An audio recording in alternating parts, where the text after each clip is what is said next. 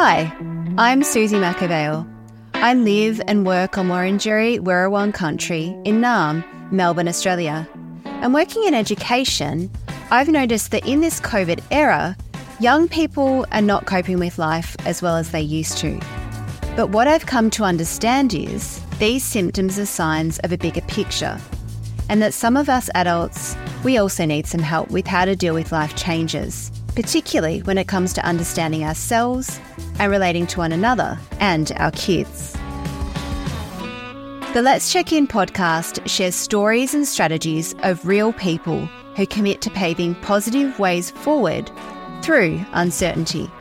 We talk about the things that you didn't learn at school, that you wish someone had prepared you for. So, let's check in.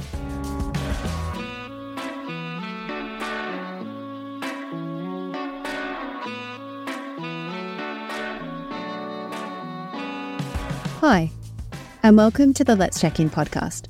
Do you have a loved one who's faced IVF? Or maybe you've struggled with trying to conceive yourself? There's a lot of joy around babies, but we don't seem to talk about the hard times around it much and the roller coaster of uncertainty that it really is. And that's why, for this episode, I'm so honoured to introduce you to Associate Professor Kate Stern.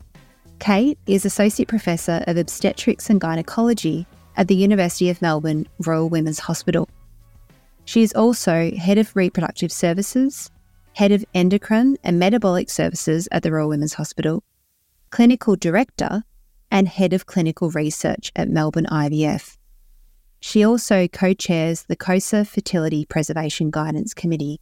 In 2022, Kate was appointed an Officer of the Order of Australia for Distinguished Service to Gynecology, Reproductive Medicine, and fertility research, and today continues to lead and deliver world class healthcare to people who so importantly need her expertise. Kate, what a treat it is to have you here. Welcome to the Check In podcast. Thank you very much for having me, Suzie. I'm thrilled to be here. Now, your service to healthcare spans well over 20 years, which is quite incredible.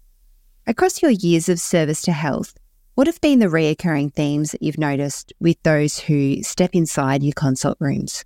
It's a very interesting question, Suzie.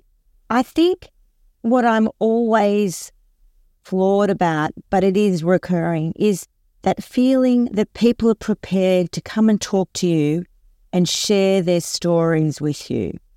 And I feel enormously privileged to be in that situation.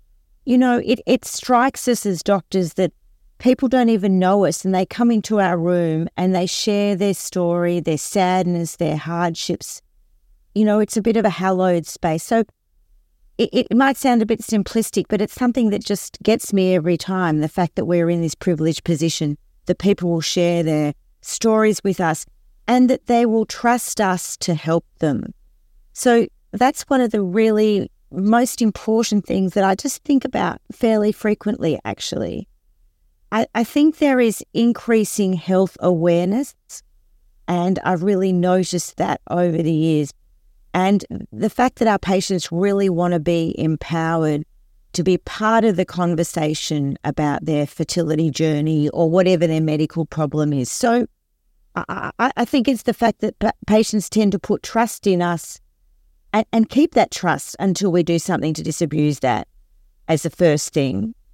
Secondly, patients are really empowered to understand what's going on and they want us to help them understand and for them to be part of the journey. They're the really important things and they're not particularly related, but they're the two things that sort of hit me all the time. Yeah, it's a really good point you make about like people feeling empowered and stepping into your room, really having, I guess, a sense of agency around, you know, even making the decision of wanting to have a child, I can imagine, you know, so much of that journey is about really making a few decisions before they even get to toward your rooms. Uh, yeah, I'm assuming that's something that maybe over time has kind of changed.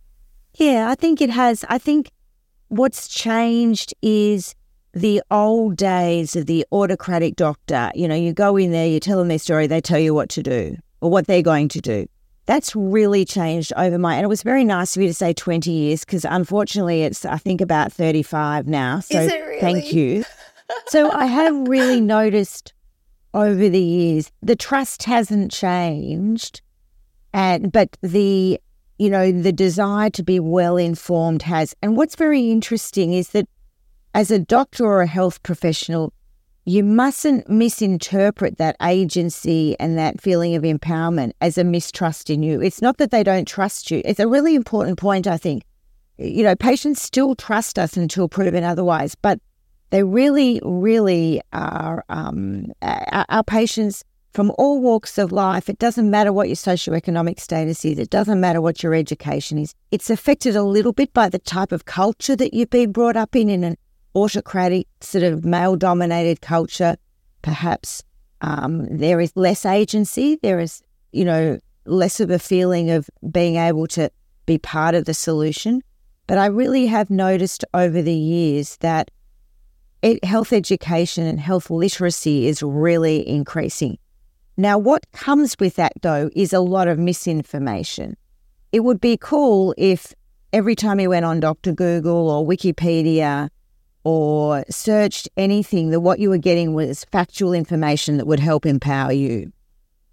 But the downside of it is the misinformation and the urban myth and the, uh, yeah, the, the misinformation um, can be quite deleterious to someone's mental state and their whole sort of sense of the journey. Yeah. But unfortunately, that's something that comes with the greater good, which is health literacy and empowerment to to find out about what's going on and to how to help yourself. You know, it's really interesting. There's there's a lot of joy around babies, but I don't think there's a huge amount talked about around the hard times around it enough. And there can be such vulnerability and uncertainty with the journey of trying to have kids. What puts a patient's mind at ease when it comes to to really managing these emotions? I, I think you make a really good point, Suzie, because for a lot of people, there's this feeling of failure when they come. It's sort of things haven't gone their way. And so they feel embarrassed or ashamed. And sometimes there's blame in a relationship, etc. So, you know, when you come into this journey to share it with your healthcare professional, it's really, it's really, really tough.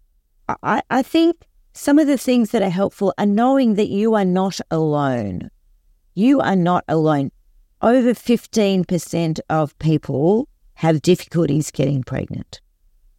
Now, some people don't have a partner or in a same sex relationship, and so they're going to rely on treatment. Other people have been trying for a while without success. There's often a lot of pressure from families. You know, everyone's journey is their own. But one of the really common themes is that feeling of failure. And I think it's really important to know that you're part of, unfortunately, of a very, very big group. You know, it's really tough. And we all know people who have been on that journey and have had really difficult times. So all of us are touched by friends or family that have had difficulties conceiving. So I think the first thing is thinking you're knowing that you're not alone. I think the second thing is knowing that you can be a part of fixing this in, in an empowered way. And that's through health literacy, having a good relationship. But, but you don't have to take the burden on yourself. You're not sharing the burden, you're sharing the, the knowledge. And I think that's important. You don't want to feel that you have to share the burden of making your decisions. But what you're doing is sharing the education and the understanding.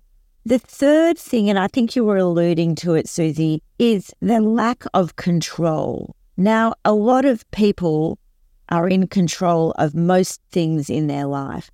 And when you come into this situation where you're wanting to have a baby and for whatever reason you can't, there is this terrible loss of control.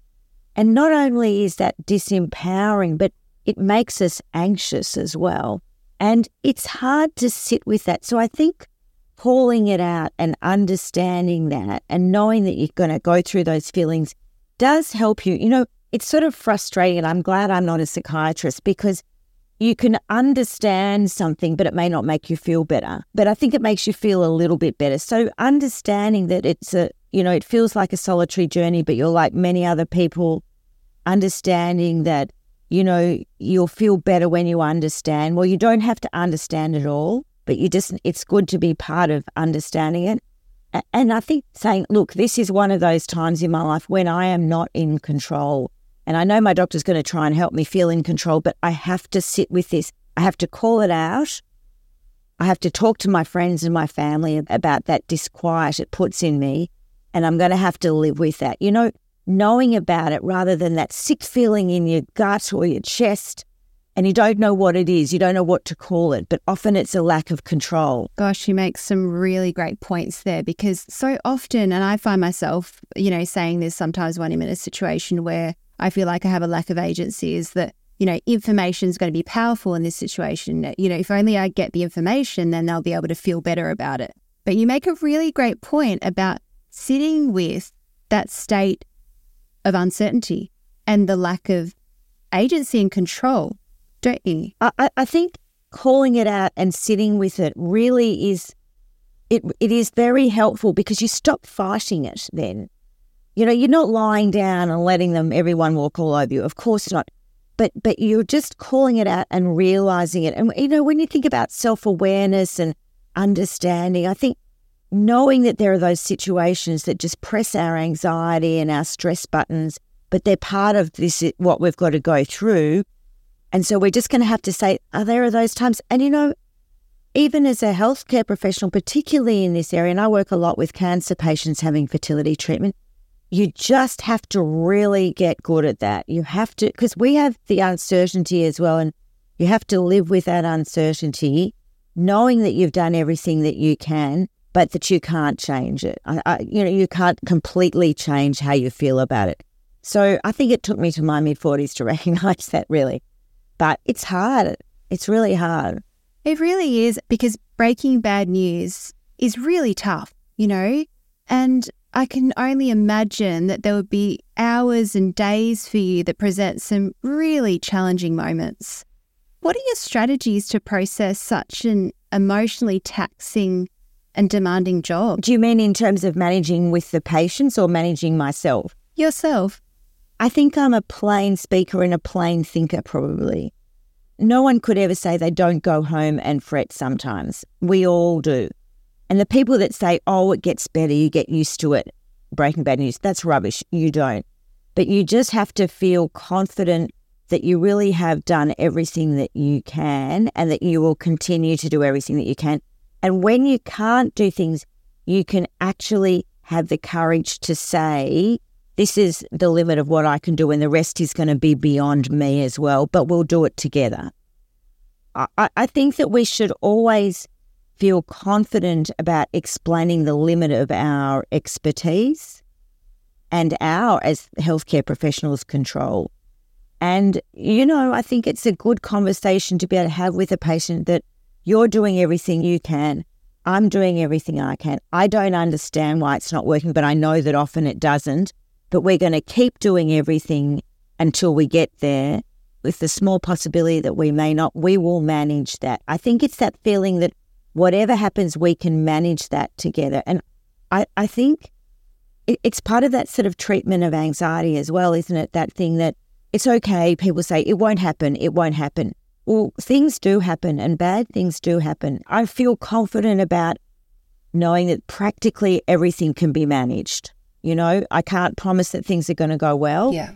But I can promise that we'll manage and we'll muddle through and everyone will do their best. And I find that comforting, actually. Yeah. The other thing is knowing that I have been able to discuss hard stuff. I think, you know, we do all shy away from hard stuff, and sometimes we can just like pat people on the hand and go, it's going to be all right. But actually, you can't do that all the time.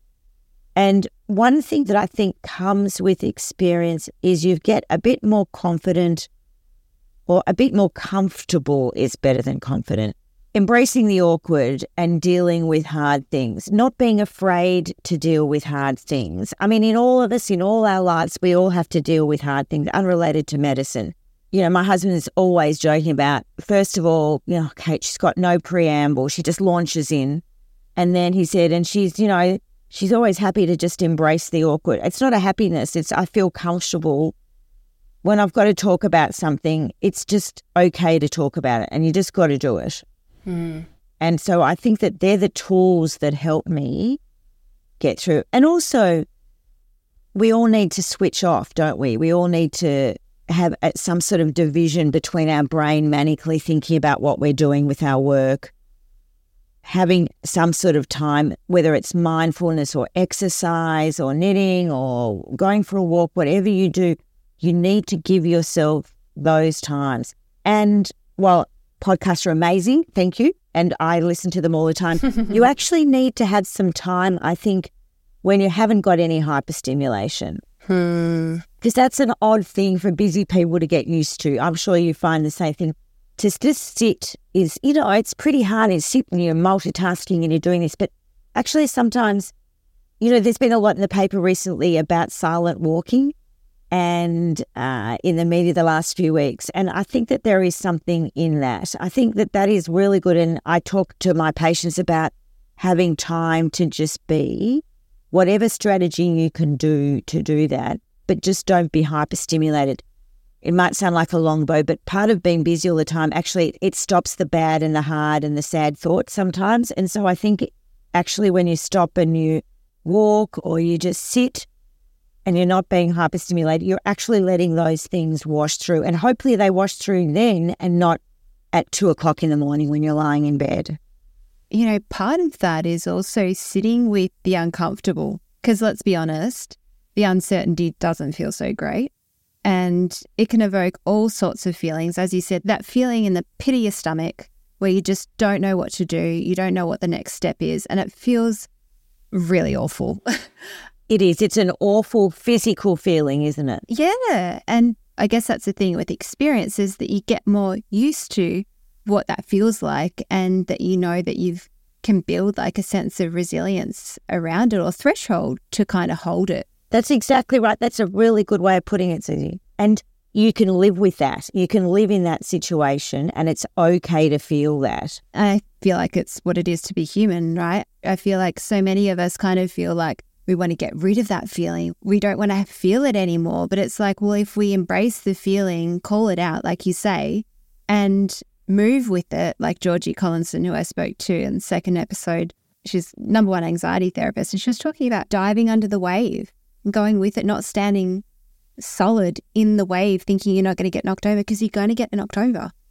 But it's about going with it. It's really important for all of us in our life, I think, to be able to not be scared of having that feeling of uncertainty, not block it out all the time. I think you're absolutely right. And I think that the analogy the psychotherapist mentioned is really, really relevant. I have to say, it's really heartening to hear that someone like you, who's so incredibly established and and such an expert at your level, can admit to that. And I think what you spoke before about, you know, your honesty and your transparency and the fact that you just say it how it is to me, what comes through is like you really value relationships. You really value trust in relationships. And when you're able to be honest with people, you can start to accrue that kind of in the relationship, like that they know that they can trust that what you're saying is true and that you're giving everything you possibly can.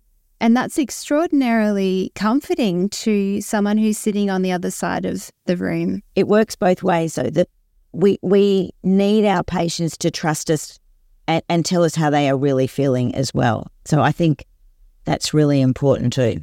Do you feel like sometimes that doesn't always happen? Yes. Well, I think we all know, don't we, that we have these interactions and relationships, and most of the time you think you've got a good handle, and sometimes you think you haven't got a handle on how somebody's thinking. And, and that's okay because you can say, look, I'm really not sure where you're at, whatever. But the, the difficult situation is when you think you have a handle on on something, and so you're making decisions based on that, but actually the patient hasn't felt confident to really tell you how they're feeling. But instead of sort of not telling you how they're feeling, they're actually telling you something that they're not feeling because they're worried about telling you how they really are feeling. And and that happens not very often, really not very often. But you know what I mean? It's not it's not the neutral, it's more, you know, getting the wrong impression rather than no impression. Kate, a large part of your role is actually about leading other specialists. What are some of the most challenging parts of that side of the job? I think what you want to be able to do is bring everyone with you, enthuse and excite people. And most importantly, you want people professionally and in other spheres to have agency or to feel that they can change things and make a difference. That I think that's one of the most important things in our profession. You know, probably completely inappropriately, even when I was a first or second year resident, if I was cross about something, I'd march off and go, rah, rah, rah, and I think it was relevant that I'd done that, you know, even if it was to somebody who was very, very senior. Because I thought, well, if I say something, we might, you know, and if it's true, we might be able to affect change. And I think it doesn't actually matter where you are in your career. Everybody should feel that they can be part of a solution. And that is one of the most important things that I have noticed in my working environment is I'm always stunned when people say, "Oh, you know, there's just no point raising it because nothing will happen." I'm incredulous when I hear that and so devastated because probably quite inappropriately, inappropriately, I'm sure, I've always felt that everyone can be part of a solution and should speak out and that everyone is empowered. And, you know, I don't run my own organization, but if I did, I think the thing that I would ask people about most is do they feel that they can speak up, number one, no matter how unpleasant it is, or if they've got good ideas, and that they have agency and that they can be listened to and be part of a solution. When people say that they don't feel that they have the power to be able to say what they think and and try and affect change that really upsets me and worries me and it doesn't matter who you are how smart you are how much money you earn where you are in the pecking order everybody needs to feel that and you know one of the things that is our passion in um, in the world in the world that I work in is fertility for cancer patients. And it's a great example of everyone from the first person that picks up the phone to the person that takes the details to the you know the administrator to the nurse to the counselor to the scientist to the clinicians to the family. It's one of those situations where everyone actually has agency to get involved and help and if they're not happy with how we're doing it they'll tell us and that's what i think should be the key to any organization and any sort of um, you know, place where people are working and trying to do their best is just you're all part of the solution. And that's why I admire whistleblowers so much. And I'm always sort of, I, I know it's complex, but I'm always sort of disheartened when I hear about the problems that they have. And because everybody needs to feel that they can say what's good and say what's not good. I really I feel that very strongly. Yeah, it's like that care factor, isn't it? Giving people that license to be able to take ownership and own it and input so that they do invest as much as they possibly can. Otherwise, we're just robots. That's exactly the point, Suzie, because if you feel that there's no point talking about something that you're not happy about, like for us, it might be something to do with patient care. We think patients should get more information or something happens. If you feel that you can't help, you can't speak to people about that and try and make it better, then I think it's hard to put all your energy and your love and your hard work into your career or your profession in an environment when you don't feel able to do that. I think it's a really important part of working in any workplace culture. And you're right, it has to come from the top. And it has to be not just rhetoric, not just, you know, words. Totally. And I think what you're talking about there is about integrity and authenticity. Yes, I think that's right. It's funny when you say, oh, someone seems very authentic. It's, it's just like stupid to say that because you either are or you're not. But yes, I've been very lucky in that the places that I have worked in my career, have been led and filled with people that I admire so much and that truly lead well and are authentic and don't have secondary gain. You know, they always say to choose someone to lead an organization, you need someone who doesn't need the job, you know, and that's why I think I feel empowered to speak up, you know, about things. Like sometimes I'm annoying about it. I know about stupid things, but and probably I cloud by by whinging about too many things. You know, so many ideas and too many things that probably gets distilled. But I've been lucky in my public hospital life and my private fertility life and the university to have really great leaders and mentors who have open door policy. And I think that open door policy, it's not talk to your manager, it's you can you don't want to dob on someone without talking to that person, but you want to be feel that you can talk to anyone in your organization and be listened to. Part of your training, Kate, saw you specialize in fertility preservation for people, and you alluded to this before, who have had cancer treatment or other serious disease. What drew you towards specializing in such a niche area? So, when I came back from the UK and I was working in our reproductive services unit at the Royal Women's at the old Royal Women's Hospital just in Lygon Street, it was fabulous at lunchtime.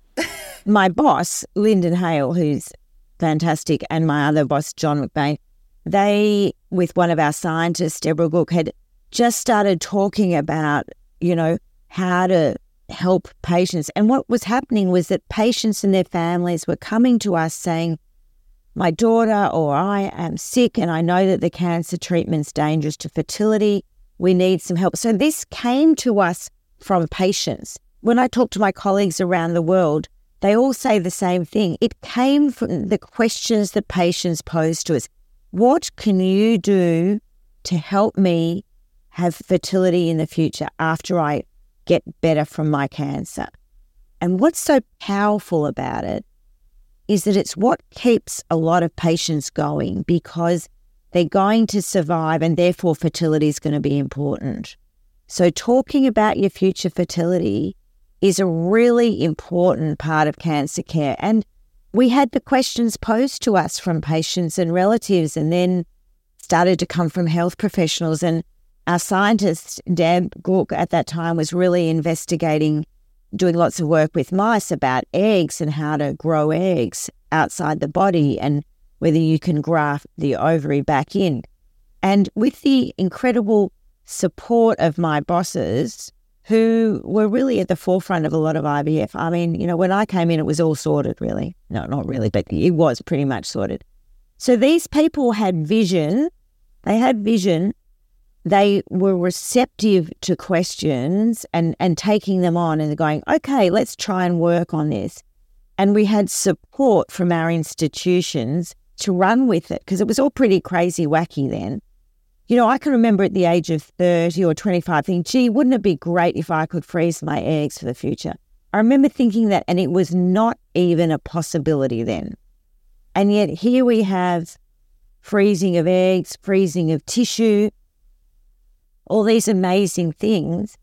And, and a lot of it has been driven by the questions raised to us by cancer, cancer patients. You know, we didn't think about freezing eggs for elective reasons until we'd done a lot of work with our cancer patients on it. So I sort of fell into it, but it, it came from having the right people around to to run with it, but also the right questions. You know, pe- people coming to us and saying, "Solve my problem, goddamn it!" Oh, that's awesome, Kate. You had such wonderful news recently that you were added to the Queen's birthday list last year. Congratulations. And I just love the story of when you got the call from the governor's office. Can you please just share with us? If you're feeling comfortable. Oh, no, it's so embarrassing. The people that had nominated me, I had no idea. I had absolutely no idea. Even my husband had no idea. And I just kept getting these calls, and I thought it was from the um, the mole, the you know the NIVIS surveillance organization that I was supposed to go and have those really, I find them quite threatening full body photos to look at all my little moles and my freckles. And the number, I just thought, oh, that's those mole people. So I just kept not answering it because I just didn't want to go back and have to bear it all. And then once I went, oh, look, I, you know, I really can't talk right now. And this woman goes, oh, it's so and so from the Governor General's office. And I went, Oh my God, that, have you rung a few times? And she said, Yes, multiple times. And the emails had gone to my junk. Oh no. And I hadn't answered the phone. Oh my God, it was so. And when I told the people that had actually nominated me, they going, oh, if we'd known that, we wouldn't have done this. Oh, that is so fantastic. That's possibly one of the best stories I've heard. So embarrassing. No, but on a serious note, like, congratulations. What an extraordinary achievement. You, I mean, how did that moment feel? I honestly didn't believe it. You know, it's sort of, it's incredibly humbling. You know, it's incredibly humbling. And then when you think about it, I, I sort of thought about, oh my God, what those people have done without, you know, I'm, I just feel so I, can't believe the generosity of spirit of people who think that they should that it's worth doing that for me. You know, and, and then what comes? It's about it's, you go through phases, don't you? And then the next phase is I've got to use it well. It's my responsibility, whatever it brings me, and I'm you know not sure what it is, but it's not just oh you know you've been recognized for stuff in the past it's you've got to use this for good however that looks and i don't know how it looks really but um, you've got to use it, or maybe it just empowers you a bit more to feel that you can try and affect change. I think you're doing it though, just quietly. I think you're already doing it.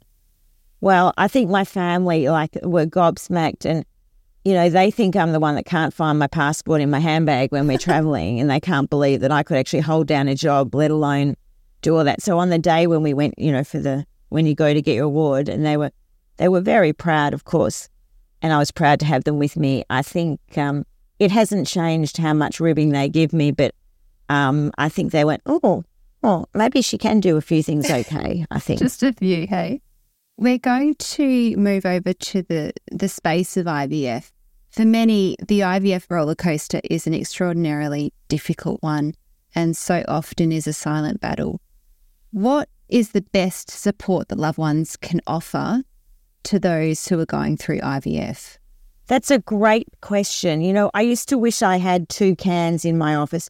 One was a can of resilience for the patients, and one was a can of resilience for the support people because, you know, it, it's so tough and it's hard watching someone go through this experience when you can't fix it for them. I think everyone's journey is different, and the same person or the same couple can have complete the whole sort of roller coaster within even a day, let alone a week or a month or a cycle or a year. I think being prepared to be flexible as a support person, it's hard to explain, isn't it? But I think you've got to accept that there's so many sort of swings and roundabouts, and we hate seeing our loved ones go through pain so I think being able to be flexible with how they are on a certain day or a certain hour is really important.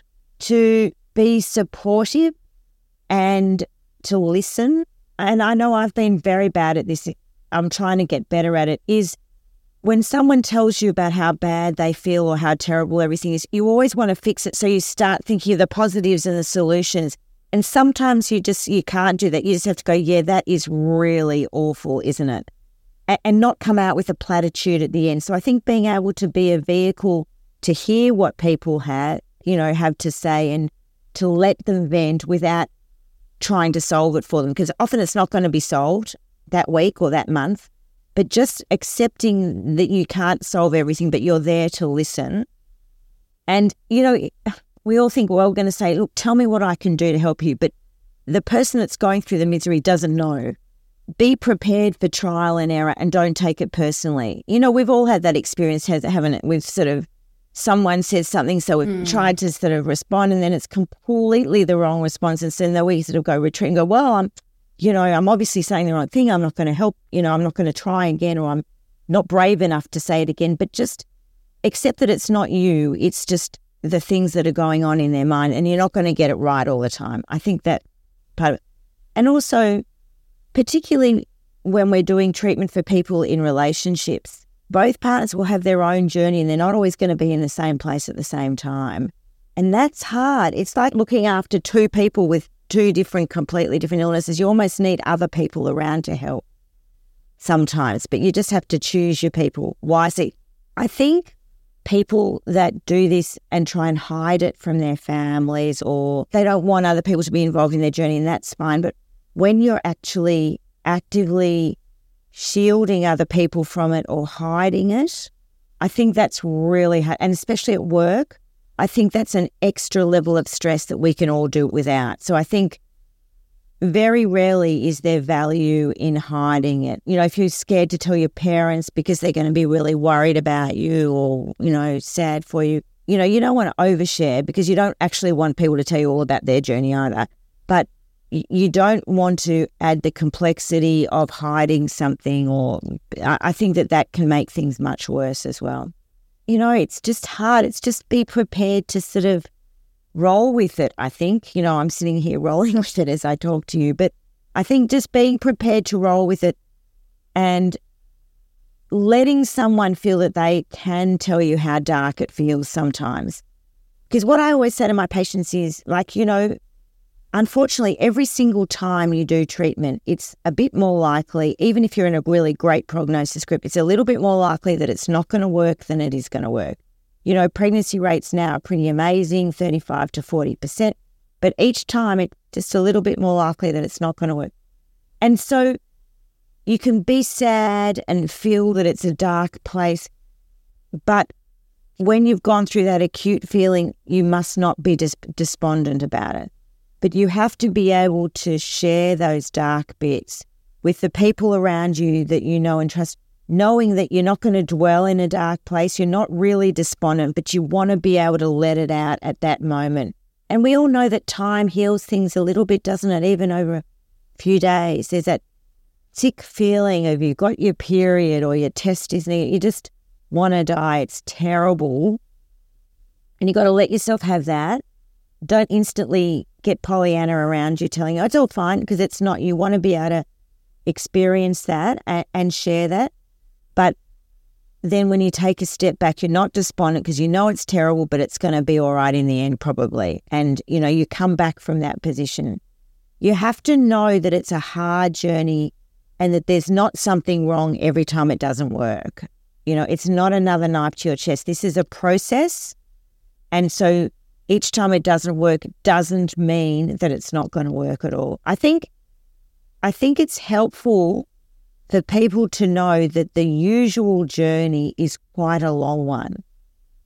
Because I think there's a lot in the popular press and people advertising and this and that saying, you know, like as, as if you'll get pregnant first going. So your expectation when it doesn't work is that something is really terribly, terribly wrong. And I think we always try and give realistic expectations. Say, look, on average, it's going to take a year. We're going to have so many bad days, but we'll hopefully have some really good days as well.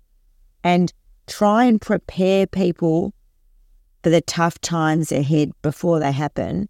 I don't think any of us really take that in when someone tells us that. But at least when you fall back, you think, well, they were telling me the truth and it is hard. And that's okay that it's hard because it's most likely still going to be all right. I think knowing that it often it's a long journey and it's a hard journey and not being afraid to share those moments, but then pull yourself up after that. Yeah.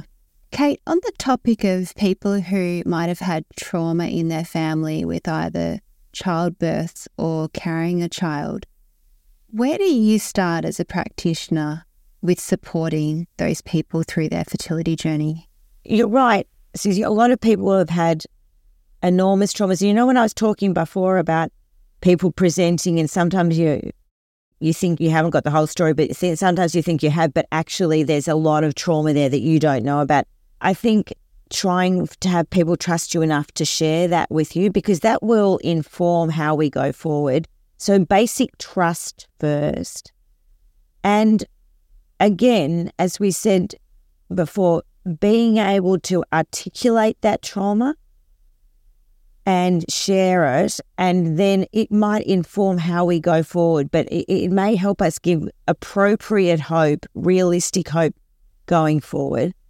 But I think the other point really about those traumas is understanding what happened. And I think people would talk about that trauma with IVF. People that have finished treatment are often very traumatized by events. And you think, I always try and have it, it sounds terrible, but an appointment when we're going to discontinue treatment, and sometimes we do. You know, some people don't get there. Most people do, but not everyone. And I think our, our job's really to help people to make sure we've done everything that's possible. But sometimes we don't get there. And you want to make sure people are not going to be left with that trauma as well. So it's important to be able to talk through things that happen so that if there are any questions or things that were unclear or things people were unhappy with, trying to have got those out in the open. I think that will that helps move on a bit. What you don't want is people to get stuck. There are so many things that you go through that are incredibly traumatic, but what you want to try and avoid is getting stuck. And that can happen with a miscarriage or a, a stillbirth or a baby that's died or a baby that's had cancer or a family member, a mum that's died before you've started trying to have a child. Professional help is actually surprisingly, amazingly helpful. You know, sometimes you think, well, talking about it, how is that going to help me? But actually, really talented therapists can help you work through what was what happened and reframe it in your mind, and and then you're not afraid of it anymore. I think you know, getting the help that people need, but we don't know that people need help often sometimes, and so we want them to be able to trust us with that so that we can help them find the right sort of professional support. That trust and honesty is like absolutely crucial, which comes back to the relationship again and having that sense of authenticity from both sides and, and honesty from both sides. Kate, tell me about on the topic of uncertainty, what are you feeling most uncertain about at the moment and how are you best supporting yourself? Well, I think that my greatest uncertainty is the state of the world at the moment. And I think that we have so many issues in our greater world political issues, economic issues, climate issues. My uncertainty is outside my immediate environment, and I'm lucky and privileged and secure. But my biggest uncertainties are in those areas. And, you know, sometimes it's just easier to block it out, isn't it? But goes with everything else. All that stuff I've been saying not to do. I think I do that a bit. But my uncertainties are really in the state of our world and our love for each other and our kindness to each other. Apart from blocking it out, what are your strategies? Sit with it. You know, the thing is, I'm someone who normally feels that I've got a solution for everything. And I've, the reason that these are uncertainties for me is that I don't have any bright ideas and I just, you know, well, I have some ideas, I think, but it would involve changing the way a lot of our population thinks. But I think I just have to sit with that and I feel disquiet and I feel anxious about that sometimes. I really do. But we've all got to do our little bit. I do a little bit of stuff, you know, outside my work. I do some stuff in those areas a little bit that I feel like I'm doing my bit. I'm not doing much at all, but I, I feel less powerless by doing a little bit in those areas. But I, you know, unfortunately, I, I'm very much an optimist. I really am an optimist, and I feel like there can be solutions, and that if we're all a little bit kinder and you know, think of the bigger picture, which I know it's easy for me to say because I'm in a very privileged position, but I just try and deal with that uncertainty by having a lot of optimism about the future, our world's future in those areas that are of particular concern to me, and just engaging in little bits of those things that I feel I might be able to do something. Associate Professor Kate Stern, not only are you incredibly dynamic, intelligent is an understatement, medical specialist, but you're emotionally in tune with the needs of people who sit in front of you. Now, people can follow Associate Professor Kate Stern on Instagram under sweet3 underscore fertility and find out more. Kate, it's been an absolute pleasure chatting today. Thanks so much for your time and providing and leading world class healthcare to people who so importantly need your expertise. Thank you so much for having me, Suzie. It's been really, I love talking with you. Thank you.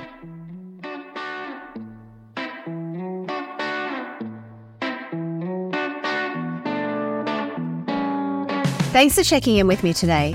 I'm your host, Suzie McAvale. And if you like what you heard, please subscribe to the podcast wherever you listen and leave a review. If you'd like to find out more about the Let's Check In podcast, head to the website letscheckinpodcast.com where there's loads of information in the show notes.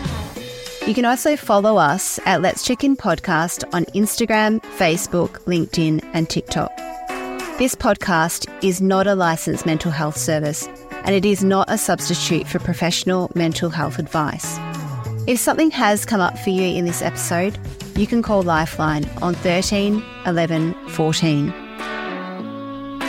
This podcast has been made with the help of Pod and Pen Productions